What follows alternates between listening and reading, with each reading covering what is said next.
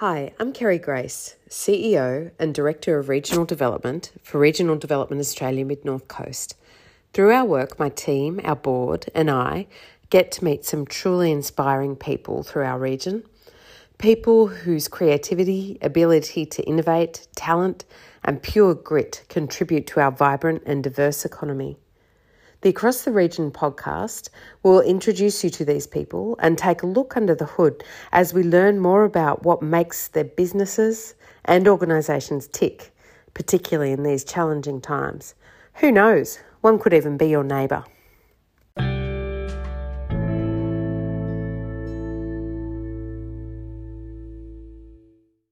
Jeremy Higgins grew up on a macadamia farm in the Nambucca Valley. His interest in stingless bees started late in 2015 when his parents bought two colonies from a local grower. Now he also oversees and manages a growing number of colonies for other macadamia growers in the area. His business Stingless was founded just last year after Jeremy completed his HSC. Jeremy's deep knowledge of native bees is mesmerising, but what's even more impressive is his ability to get you excited about native bees too. Jeremy Stingless works with native bees. Can you explain what your business actually does? So, I provide these pollination solutions for different macadamia crops in the Nambucca Valley and Valley and looking to expand outside of the area.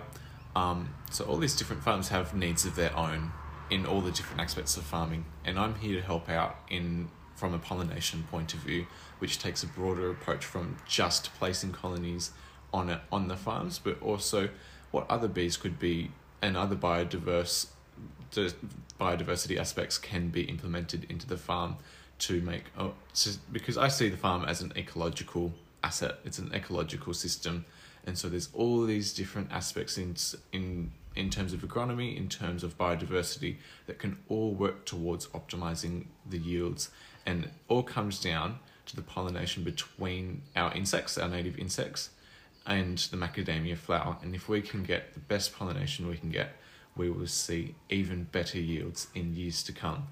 And in the future, as we work and we do more research and more practice and more practice, it's only going to get better and better. Why native bees as opposed to bumblebees or honeybees? Native bees have huge potential for the pollination industry. Australia is the only significant landmass in the world to not have the pest of honeybees, Varroa mite. Many beekeepers and people in um, in bios- biosecurity expect that one day Varroa mite will eventually come to Australia. So if we have a developed alternative pollination industry already developed, by the time Varroa mite comes, we will not have the same dependency on our honeybees as we would in years past. So a developed alternative pollination industry is the way to go, but it should be developed anyway because these stingless bees have so much potential to be such effective and useful pollinators for our crops. You started your business in the Nambucca last year, Jeremy, when you finished your HSC in the same year. How long have you been interested in native bees for? Well, it's been a few years now. Um, I turned 18 last year and I had been doing stingless bees since about the age of 14, 15. Um, my parents, Jane and Charlie, they bought uh, two stingless bee colonies from a gentleman up the road who has a macadamia farm of his own, Mr. Peter Ranking, who's been a terrific guidance and help for what I've been doing. And he got us started um, and showed us, you know, how are these bees split and how they propagated. And so I had made the boxes for our bees myself um, and then other people in, in our grower association and pool noticed what I was doing and asked that I do similar work on their bees.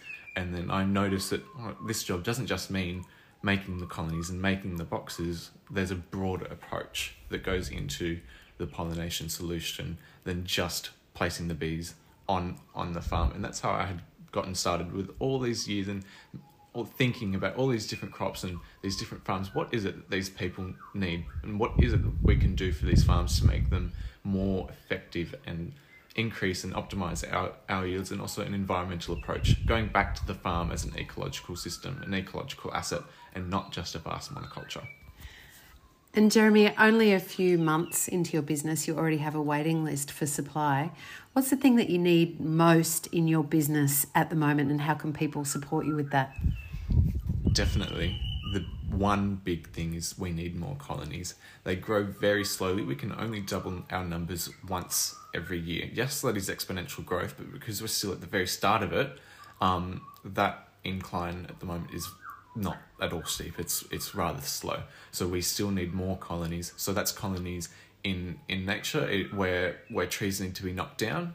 Those not just can we protect those colonies and get them out of uh, endangered areas, but we can also implement those in industry and and used in this business. Um, so any colonies that are naturally occurring that are threatened that we we can use that. I'd rather not use colonies in nature and they're happy where they are and they don't and they're not threatened, they're best left to their own accord. But other colonies that people happen to own, uh, we can keep growing on them because we can keep splitting every year. Just because it's on your on your property doesn't mean it can't be split. We can come over and split them, um, and that's a source of income for you because we'll be selling off your colony, and it's income for you. And every colony that you have can be split and work towards increasing our numbers for our farms and increasing our yields. Jeremy, something that really strikes me about your practice is just how passionate you are about the bees and their welfare as well. Can you speak to that just a little bit? Well, the bees are in- intrinsically fascinating creatures. Um, opening up a colony is like opening presents at Christmas. It's always so interesting.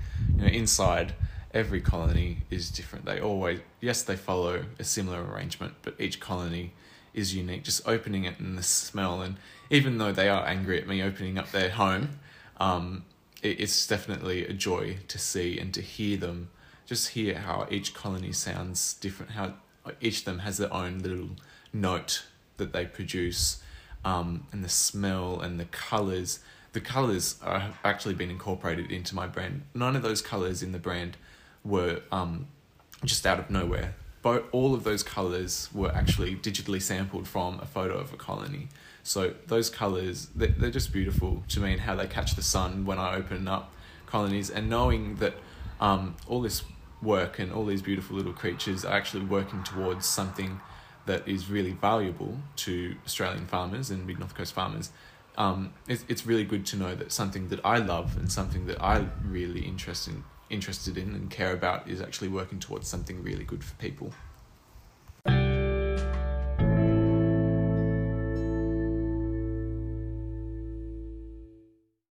Across the region Mid North Coast has been created by Regional Development Australia Mid North Coast.